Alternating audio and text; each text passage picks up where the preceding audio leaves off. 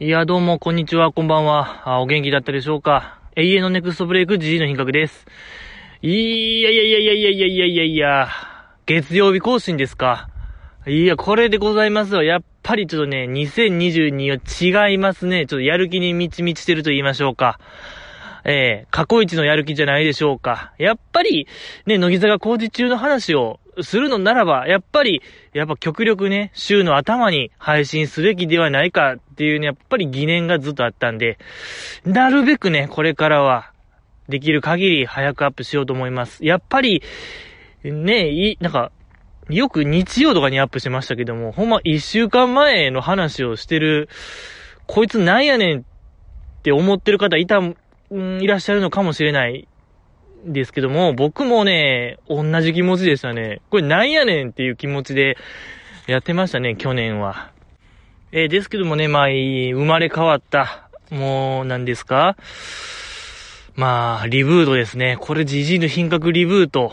乃木坂大花中リブートであると、言わせていただきますし、何よりこう、更新した理由といたしましては、成人の日ですか、今日は。何ですか ?1 月の10日月曜日、成人の日でございますけども、ね、去年ですか、去年もお話ししましたよね、成人の日の前ぐらいに。まあ、滑り込みでちょっとやってるんですけども、まあ、去年僕が、いや、まあ、このポッドキャストを聞いてる方はね、やっぱこう、ダンゴムシ人間、ね、そういう、日陰者、陰の者、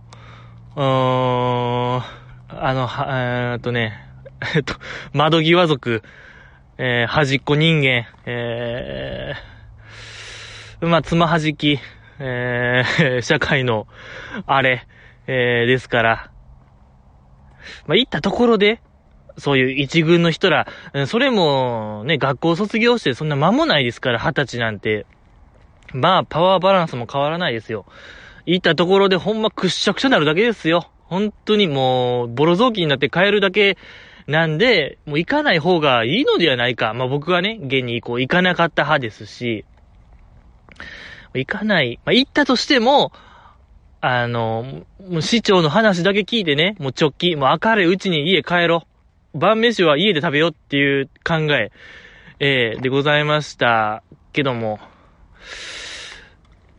今年もやっぱこの注意喚起をしていきたい。やっぱりお酒撲滅、未成年の飲酒と成人式はもう直行直帰というか、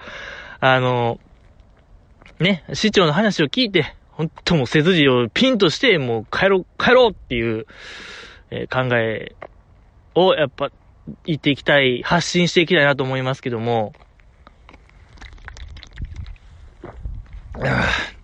ですけどもね、まあよく考えたら、いやそれでええのかと、学生時代ほんまにクソみそにされて、何もサンドバッグみたいになってましたけどもね、皆さん僕も、いやほんまそれでええんかと。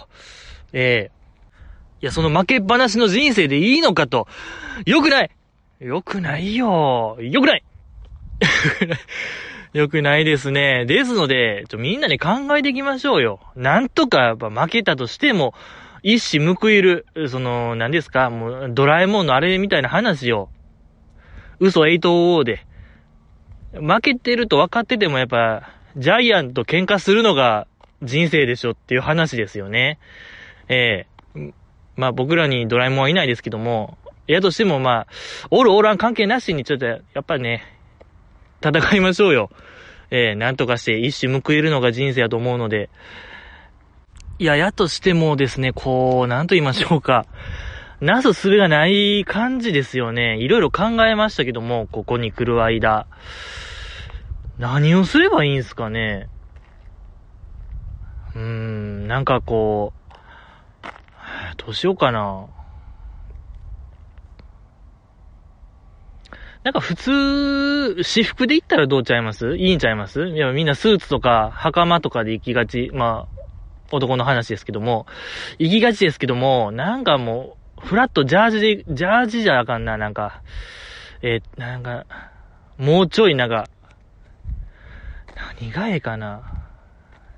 いや、なんか、セーター着ていくとか、セーター着ていったらいいんちゃいます？やっぱそこでかませれるでしょ。何かしらのメッセージ出せてるんちゃいます？まあ、セーター着たところで、いじられて終わりですね。いじられて片番されて終わりになっちゃうんで、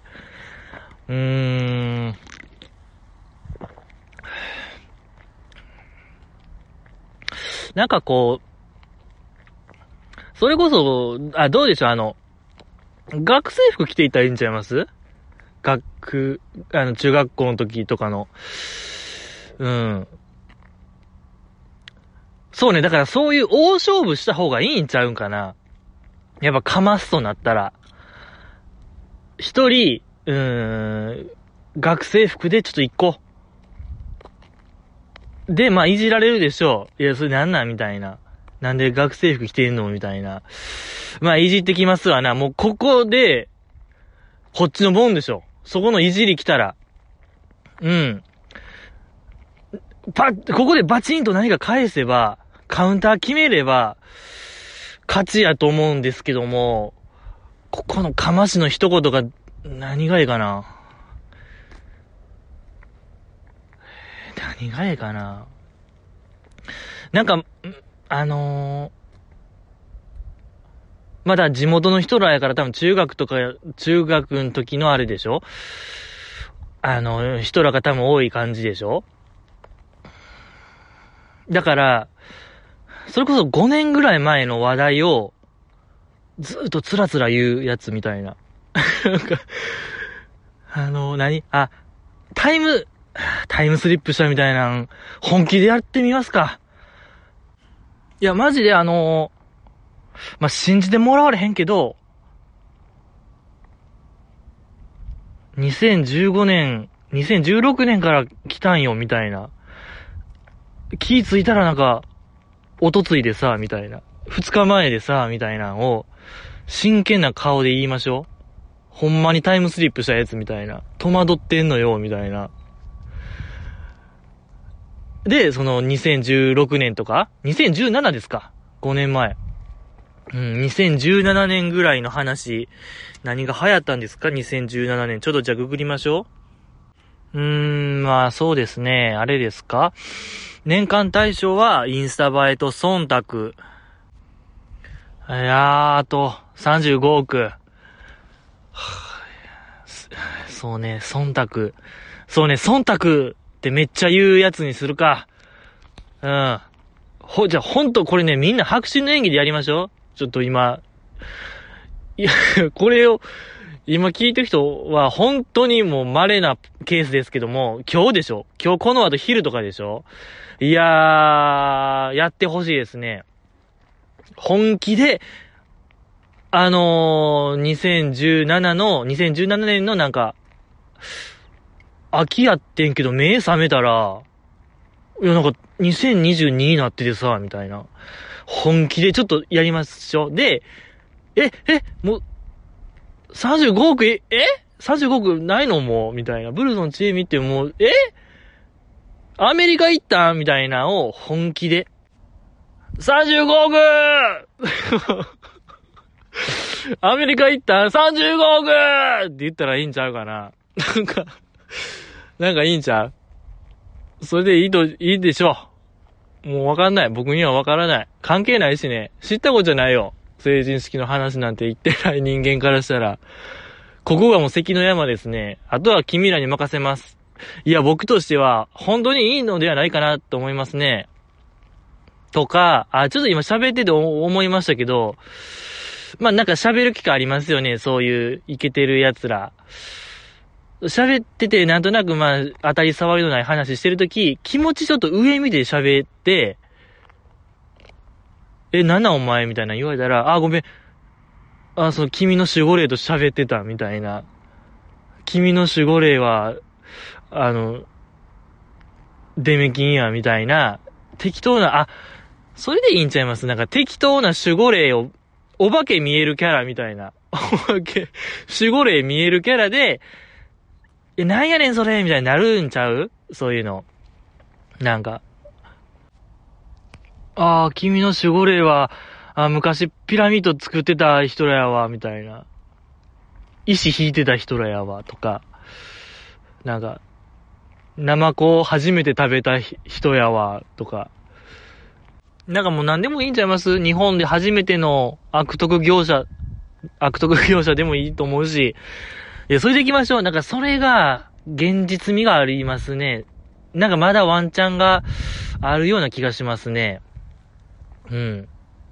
これで行きましょう。OK。じゃあ、今、もう、これを聞いてる人、成人式直前、お化け見えるキャラで行きましょう。守護霊見えるキャラ、守護霊診断できるキャラで行きましょう。ということでね、始めていきましょうよ。乃木坂工事中の話。新年一発目でございましたけどもね。乃木坂 B 級ニュース2022でございましたけども。いや、本当にね、今週が、これもね、言いたくないですけど、一番面白かったんですよ。はい。いくちゃんのね、忘年会みたいなやつよりもね、ほんとはるかに数段面白かったですね。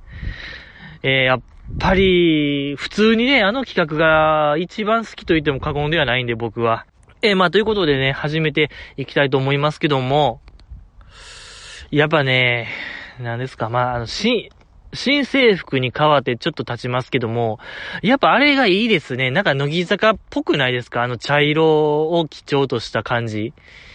なんか僕の中での、乃木坂の制服といえば茶色っていうあれがあるんですけども、いかがですか皆さん。ね、よくこう冬とか秋頃はああいう系統の色着がちですけども、僕はあれがいいですね。貴重な茶色を基調としたのがいいなと思いますけども。で、まあね、トップバッターあやねちゃんでございましたけども、隣人が引っ越したって言ってましたけども、去年もありましたもんね。そう。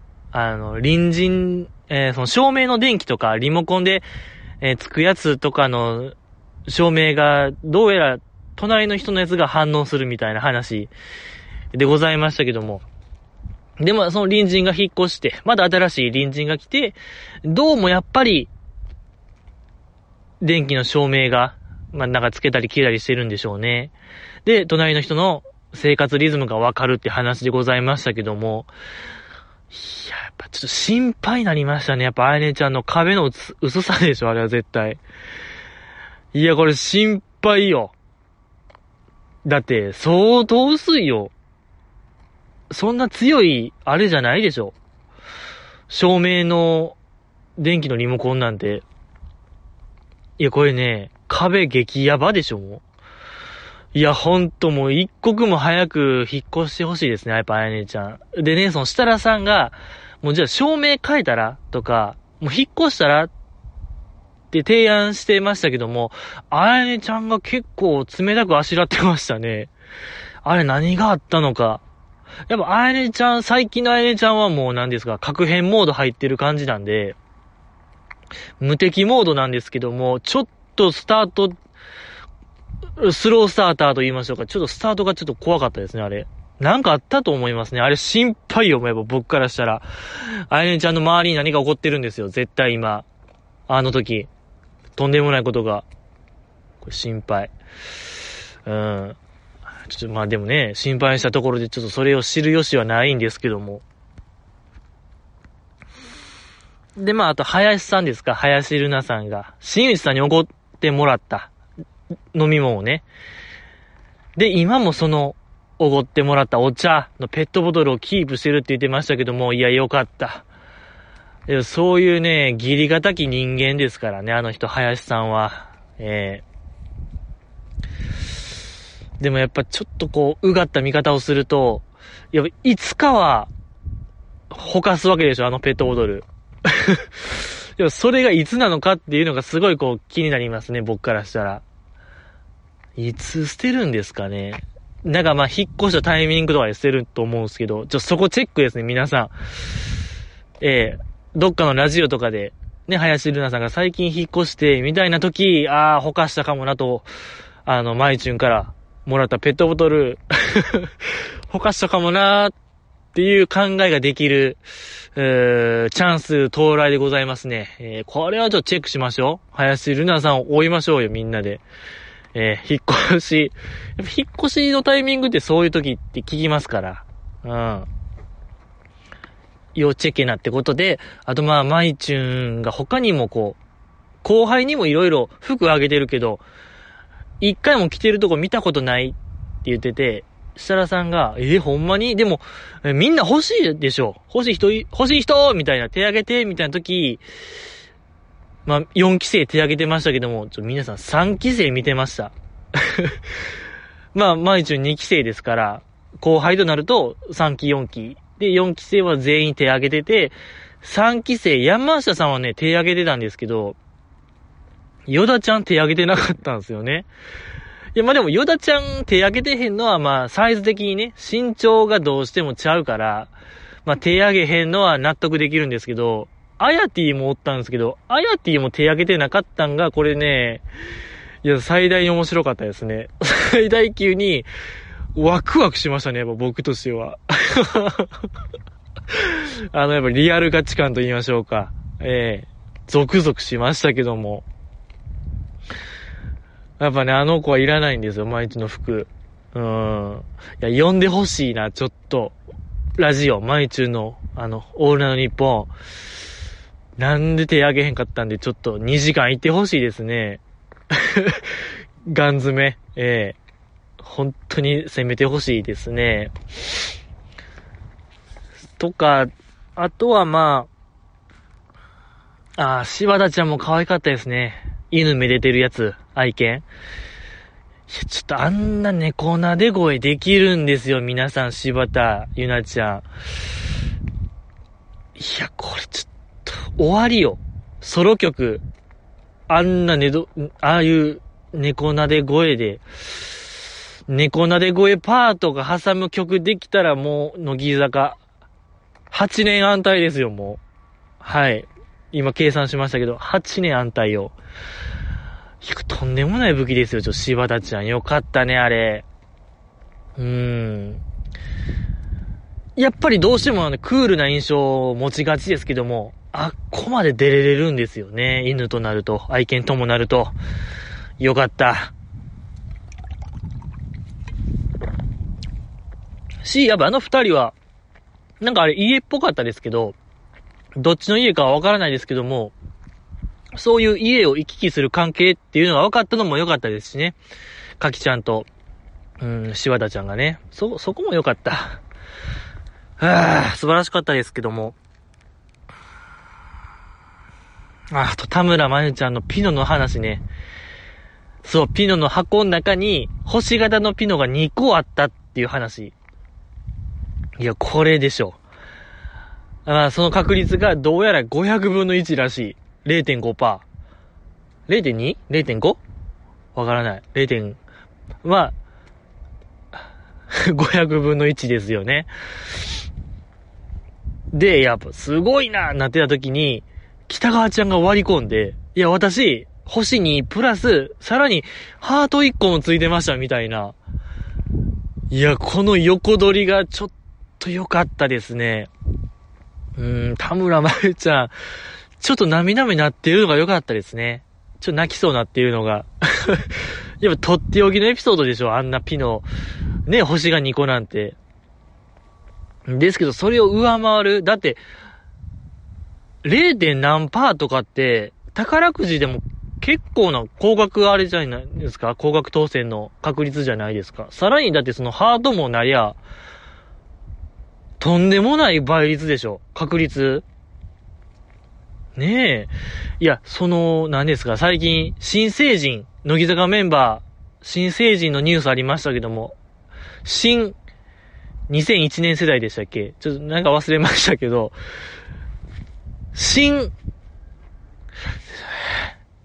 いや、まあ、ちょっとそこは忘れちゃいましたけども、まあ、2001年世代、2001年宇宙の旅ですよ。本当にもうロマン溢れる世代でございますけども、まあ、乃木神社で撮影、振袖着て撮影してみたいな。で、絵馬書くシーンやったんですけど、まあ、願い事を書くとこですよね。で、まあなんか他のメンバー、佐藤理香ちゃんとかやったら、なんかときめきを忘れず輝き続けるとか、坂口さんもなんかこと書いてましたよね。一年通天とか、まあなんか念じれば願いは叶うみたいなこと書いてましたね。四文字熟語みたいなの中、北川ちゃんが奇跡を起こすって書いてあったんですよ。シンプルに奇跡を起こすって書いてあって、いやもうすでに起こしてるなと思いまして、そんなだってピノの星2個かけるハート1個の確率なんて奇跡以外の何者でもないのに、さらに、いや北川ちゃん奇跡を起こすって書いてあって、いやもうないよ。これ以上の奇跡、ピノ星にかけるハート1よりも奇跡ってもうないんですよ。本当にもう何かな、割ともう何やる超常現象的な話になっちゃうよ。もうこれ以上の奇跡となると UFO 呼ぶとか宇宙と交信するみたいな話になっちゃうんですよ。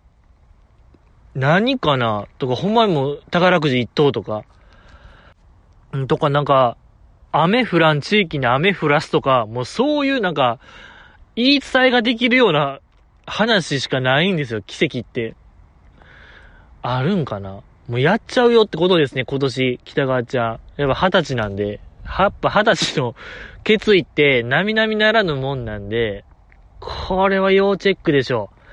北川ちゃんどんな奇跡を起こすのか、これはちょっと見ていきたいなと思いますけども。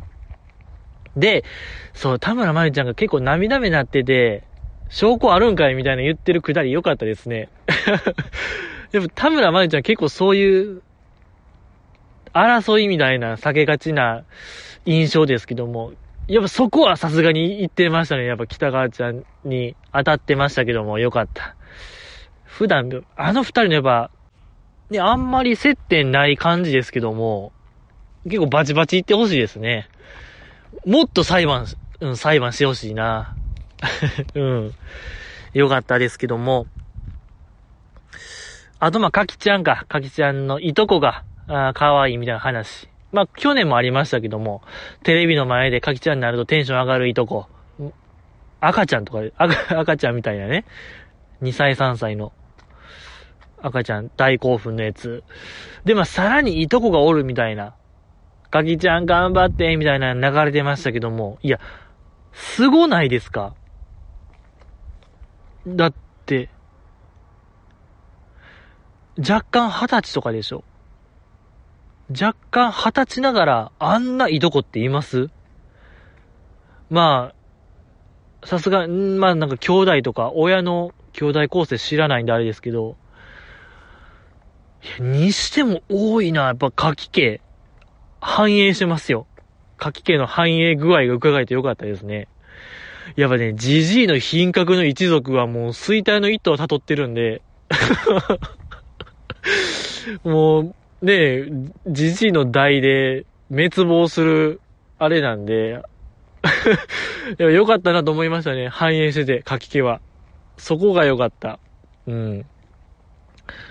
いないですけどね、僕全然かきちゃんより年上ですけども、いとこの類なんて、まあそれありますよね。アイドルいとこ多い問題と言いましょうか。すぐ甥っ子姪っ子って言いません？アイドル。やっぱね、いやまあね、アイドルやから、そういう兄弟とかも、まあそういうね、顔が整ってみたいな話でしょ。で、甥っ子姪っ子が若くしておるみたいな、おばさんになっちゃいましたみたいな、よう聞きますけども、いやこれですよね。僕にはいない。でめっちゃめでるみたいな、甥っ子姪っ子めでるみたいな、よくありますけども、ないのよ。ジジイの品格の一族は本当にもう口裏合わせたかのようにいないんで。やっぱ誰一人としてこう、やっぱね、そう、ダンゴムシ人間、本当もう極めようとしてるんで、やっぱりこう一人で生まれて一人で死んでいくのが人間やみたいな考えが多いんで、となるとやっぱりもうそれはもう、滅亡する運命なんで、やっぱり良かったですね。いや本当良かった。ハッピーですね。ハッピーな気持ちになりました。良かったですけども、あとは、そうね。セミヤレイちゃんのあれね、2度目のキスでやりすぎる問題。よかった。めちゃくちゃ。あれナンバーワンかな、僕やっぱり。そう、4期生ライブで、めちゃくちゃ張り切ってるセミヤさん、サビ前。いや、あれ結構いろいろ物議かもしてましたけど、皆さんはどう思われますか？聞こえるかな？皆さんどう思われますかって話を。ねえ、そう。ヤクボちゃん的には私が正解や、みたいな。その、セミヤさんみたいに足広げすぎんのはもう下品やし、みたいな話あって、そのマナタンもヤクボちゃんが正解や、みたいなありましたけども、いや、これちょっと物議でしょう。これちょっと意義ありですね、僕からしたら。意義あり。いや、やっぱりこう、あの曲、2度目のキスは、やっぱ乃木坂的にもちょっとこう、殻を破ったような曲調ですし、まあ歌詞もなっていう、友達との喋りみたいな感じですけども、歌詞的にも結構、乃木坂らしくない。本当に、別の姿と言いましょうか。こんなこともできるんやでっていう意思表示の曲でもありますし、歌詞もね、ちょうどその釣った方、あれで間違いないでしょ、あの振りで。あれぐらい広げんとやっぱり、これが乃木坂やでっていう、ニュー乃木坂感はないから、やっぱり、僕はセミヤさんに一票投じてるんですけども、ちょっと旗色悪かったですね。なかなか賛同者がいない感じでございましたけども。けど、かけはしちゃん面白かったですね。かけはしちゃん、どうなんで聞かれたときに、いや、私もセミヤさんぐらい足広げてるつもりでしたね、みたいな。やりすぎだと思ってました、言ってましたけども、一番閉じてるってやつ面白かったですね。いや、でもね、そう、やっぱ、バナナマンも言ってましたけども、乙女の恥じらい。やっぱり、かけはしちゃんと言ったら、IC ですか？じゃあ、アウトオブザブルー。IC ですね。IC のね、ラストのフリー、めちゃくちゃでかいみたいな、なんか告発ありましたけども、去年かな、一昨年ぐらい。やっぱそういうのやっちゃう子やけども、さすがにそこ、二度目のキスの、つったかたったかは、NG 出してるかけはしちゃんめちゃくちゃ可愛いですね、あれは。絶対ね、セミヤさんサイドの人間やねんけども、あっこは恥じらい持ってる。かけはしちゃん可愛いし、あれを全力でやるセミヤさんもまた可愛いなと僕は、さらに応援したいなと思いましたけども。そうね、そのいくちゃんの忘年会の去年の、放送でもそのマツケンサンバのバックダンサー振りでかいみたいなありましたけども、やっぱそういう気合があるというか、そういう子なんでしょうね。やっぱセミヤさんって張り切りがあると言いましょうか。どんどんやっていけと思いますけどね、僕としては。よかった。ですし、あとは、あやねちゃんのあれか、日村さんにおごってもらうってやつね。ありました。いや、そう、それで、日村さん的には、そのね、健康面から奥さんから節制するように言われてるのに、何でしたっけ、鉄火巻き？マグロ巻きみたいなの食べてる告発をされてましたけども、あん時のやっぱね、あやねちゃんの表情、ほんまにこう、日村さんを陥れようとする、意地悪な表情、めちゃくちゃ良かった。やっぱあれ、いや、僕らはちょっと騙されてたかもしれない。そう、その前に、日村さんに何でも買ってあげるからって言って、クッキーと飲料を買ってもらって、飲料ってなんやねんみたいな、ちょっと、人盛り上がりありましたけども、まあなんかいつもの感じと言いましょうか。本の国の人やから、みたいないじりされてましたけども、いいや、でもちょっと僕あれで笑ってんのはちょっとあれですよね。不快と言いましょうか。いや、あれでほんまに笑ってる4期、3期4期おったらほんまにちょっと、言ったのかな思ったもん、肩パン。握手会が再開された暁には、じじいの品格が、肩パンしようかな思いましたね。本当迷惑オタ誕生の瞬間でもありましたけども、嘘ですけどね。絶対ダメ。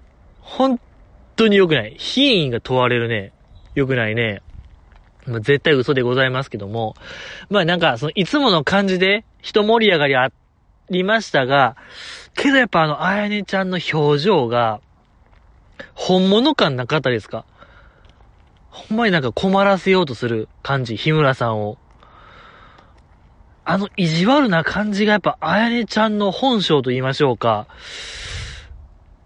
あれでしょ、多分。なんかそんな気がしましたね。表情は見たことない感じですね。いやし、なんか板につくというか、しっくりきてましたね。フィットしてました、表情が。うん、よかった。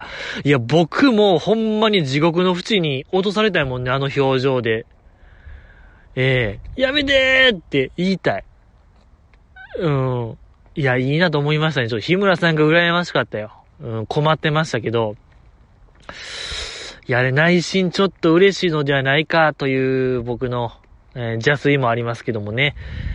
いや、あやねちゃんよかったね。ちょっとまた、そう、最近ちょっとぶりっ子かな。ぶりっ子多めでございましたけども、また新しい一面が。いや、もう止まらないんですよ、このもう、万華鏡のごとく、どんどん変わる、あやねちゃんの表情、これはちょっと見ておかないといけないのではないかなと、思いましたね。今年もチェックしないと。あとは、ヨダちゃんね、ヨダちゃんの、餅を虚勢の話、よかった。いや、もう、聞かないでしょ、テレビで虚勢の話って。テレビ市場でも、ないんちゃうんかな。まあなんか、ドキュメンタリーとかでは、あるかもしれないですけど、なんか話の一つとして、虚勢のテーマって、いや、ほんまにないジャンルやと僕は思うんですけど、よかった、ヨダちゃん。うん。いや、信じられますかね。さっきからなんか笑い声聞こえますけども、やっぱ成人なのかな、あれは。もう今、夜中の2時、もう3時前ですよ、2時50分とか。いや、まあ僕人のこと言えないですけど、大盛り上がりですね、河川敷。今もう、フィーバータイム突入ですね。なんか異様な盛り上がりに包まれてます。はい。やっぱ祝日なんでね、みんなも外出てるのかもしれないですけども、ヨダちゃんね、ヨダちゃんの虚勢の話、いや、ほんまにあんななんか、キキとして喋るヨダちゃん、可愛いじゃないですか、虚勢の話。避けがちですけども、避けがちというか、あんま喋らないですけど。で、その虚勢の話の時に、お医者さんからちょっと見ますかって言われて、で、お医者さんから、虚勢されたやつは、もう、ちゃんじゃみたいって言われて、って言ってる時のひな壇メンバー見ました、皆さん。いや、これはちょっとね、興味深い映像でございましたね。いや、ほんともう、十人十色、バラバラな表情してる、乃木坂メンバー。ちゃんじゃというフレーズ、虚勢されたものが、ちゃんじゃっぽいやつ。いや、その犬のね、虚勢されたものを、乃木坂メンバー一様に想像してるっていうのは、これもね、低層観念ですね。これ揺らいでますね、今、低層観念が。犬のものやとしても、これ良くない。これちょっともう、警鐘を鳴らしていきたいですね。良くないよ。良くない。低層観念、これはもうね、良くない。でね、佐藤里香ちゃん可愛かったんですよ。それ聞いて、こう、もう、目を強く閉じてて、いやいやみたいな表情、グロいっていう顔してるのも良かったし、マイチューンが、完全になんか、想像できてる表情と言いましょうか。それも、まだ良かったし。けどね、皆さんこれ何よりも、もう一回見て、みんな乃木坂配信中、YouTube で公式のアーカイブ見て、その下り、一瞬、ひな壇映ってますけど、あやねちゃんがこれまたね、その話を聞いてるとき、ちゃんじゃが、みたいな話してるときに、っていう表情をしながら、ちょっと舌なめずりしてるのが、いや、これちょっともう、低層観念。なん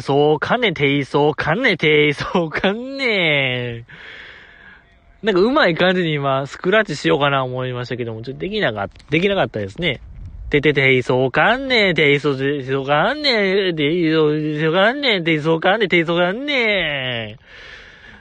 思ってるのちゃうな、なんか僕のやりたかったこと。なんか、巻き戻しみたいなのやりたかったんですけど。まあ。いや、あやねちゃん、ちょっとね、猟奇的な表情、良かったですね。はい。猟奇的なあやねちゃん、可愛かったですし、あと最後ですか。アスカちゃんとね、山下さんの、小競り合い。一年ぶりありました。よかったですね。ファッション小競り合いが一番いいのよ。あれが見たかったのよ、僕は。そうね、その一年間いろいろ勉強して、買った靴がね、アスカちゃんと同じだったみたいな、ファッションリーダーに追いついたみたいな下りよかったですね。うん。いや、なんと言いましょうか、ほんとこう、トムとジェリー的な、楽しい喧嘩でいいじゃないですか。ずっと見ておきたいなと思いますし、なんかいつかそういうバチバチ裁判官みたいな徹底的な裁判会をしてほしいなとも思いましたね。さっきのその田村真由ちゃんと北川ちゃんとか、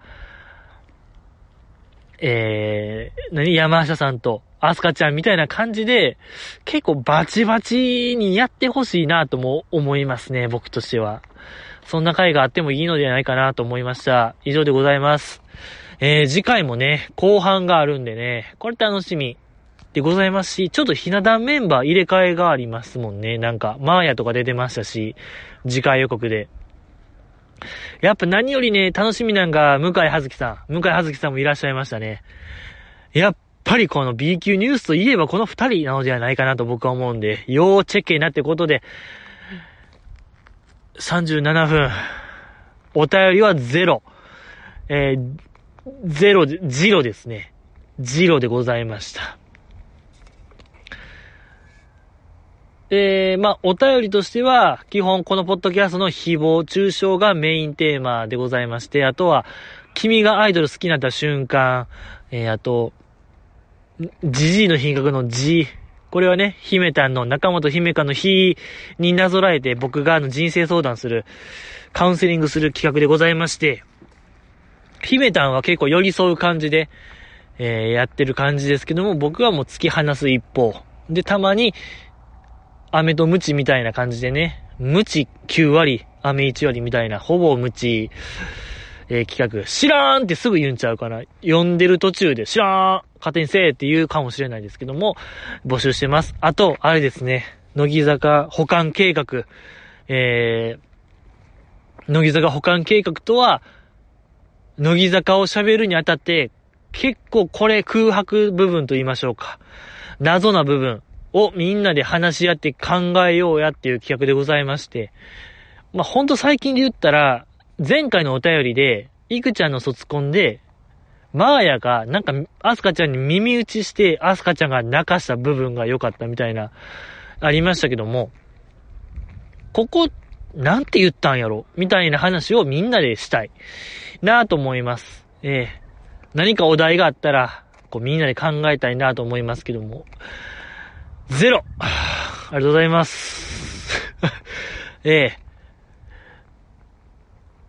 でございますけども、そう、イグちゃんで思い出しましたけども、イグちゃんがね、太田プロに移籍するみたいなニュースありましたけども、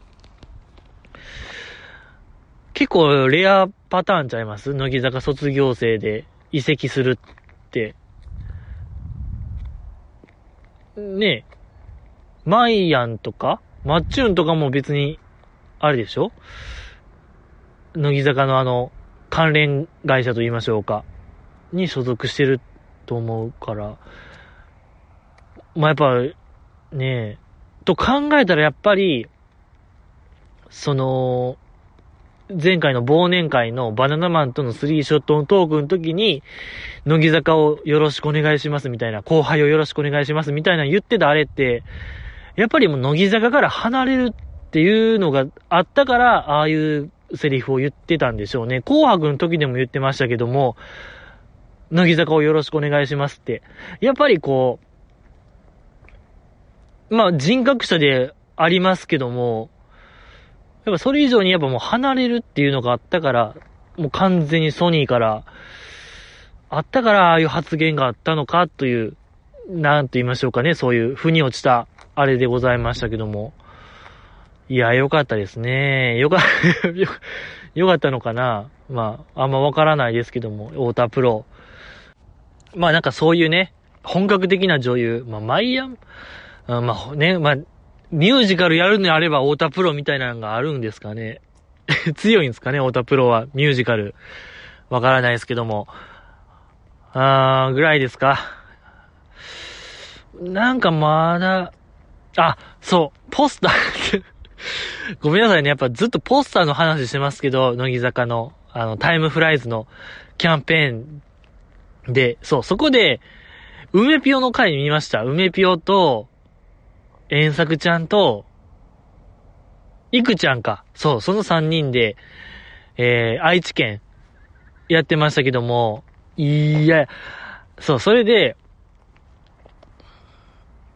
そのポスター貼るとき、なんか、専用工具みたいなの使ってましたけども、パチン止める、なんかでっかいホッチキスみたいな、使ってましたけども、あれを使ってる梅ピを見ました、ちょっと。めちゃくちゃ似合って、てませんでした。工具使ってる梅ピオが。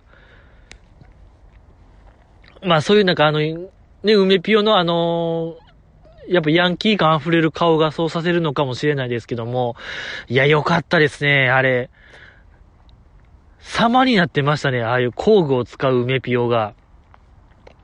もうなんで言うんですか、ワークマンとか、そういう職人さんとかが使う、メーカーとのタイアップあっても全然おかしくない。ああいうガテン系の服一番似合う人材じゃないですか、梅ピオって。まあ本人は多分そういうのあんま乗り気じゃないと思いますけどあれほど適材適所な人いないでしょ。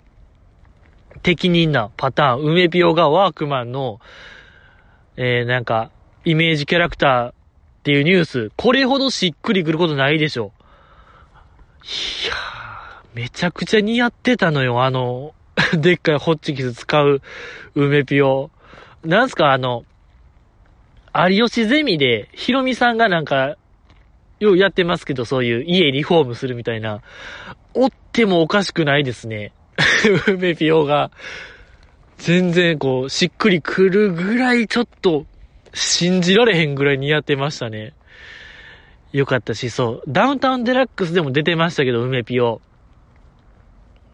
出てましたね。チートデイの真相みたいな話してましたけども、その仕事とかでちょっとうまくいかへんことがあったらもうちょっと反動で暴飲暴食してしまうみたいな話ありましたけども。いや、あるんですね。梅ピオ、割とそつなくこなしてるイメージありますけど、まあ、人的にはそんな納得してない感じなんでしょうね。いや、わからないもんですね。いや、やとしたら、もう僕なんて、連日、暴飲暴食してる身からしたら、梅ピオなんて、ね、パーフェクトに近い感じでやってるように見えるんですけどね、もう僕なんて本当にもう、終わりよ。僕のなんやろね、感じは。もう梅ピオからしたら、絶望ポジションと言いましょうか。もう、マイナスやね。マイナスからのスタート、電波組じゃないですけども、いや、本当にもう、大当たって言うんちゃうかな、もう僕やったら。大当たレベルで暴飲暴食しますね。いや、ほんと、梅ぴよ、そんなことないよって言いましょう。もうここです。ね、こんなもう深夜の河川敷から、梅ぴよは全然悪くないよって言いましょうよ、みんなで。ねえ。もう、そうしましょう。そうね、なんか副キャプテンになったから、さらになんかその、責任重圧みたいな感じでそうですけどね、ちょっと心配ですね。心配。ワークマン行こう。ワークマン行って、なんかそういうの買おう。工具買いましょう。工具、なんか、ヤスリみたいなの買おう。ヤスっていこう。以上でございますね。今週は以上かな。もうなんか、若者がすごいのよ。もう3時よ。夜の3時。もう、怖い。もう若者が怖い。やっぱ若者ってそういう躊躇知らないでしょ。知らないですけど、多分僕みたいな人形だったらほんま躊躇なく殴ってくると思うんで、いや、これ以上長居したら危ないよ、僕の身が。あんな複数おるんで、どうなるよ。もうこんな、一番やばいよ、河川敷で暴行事件。一番怖いんで、もう帰ります。ありがとうございました。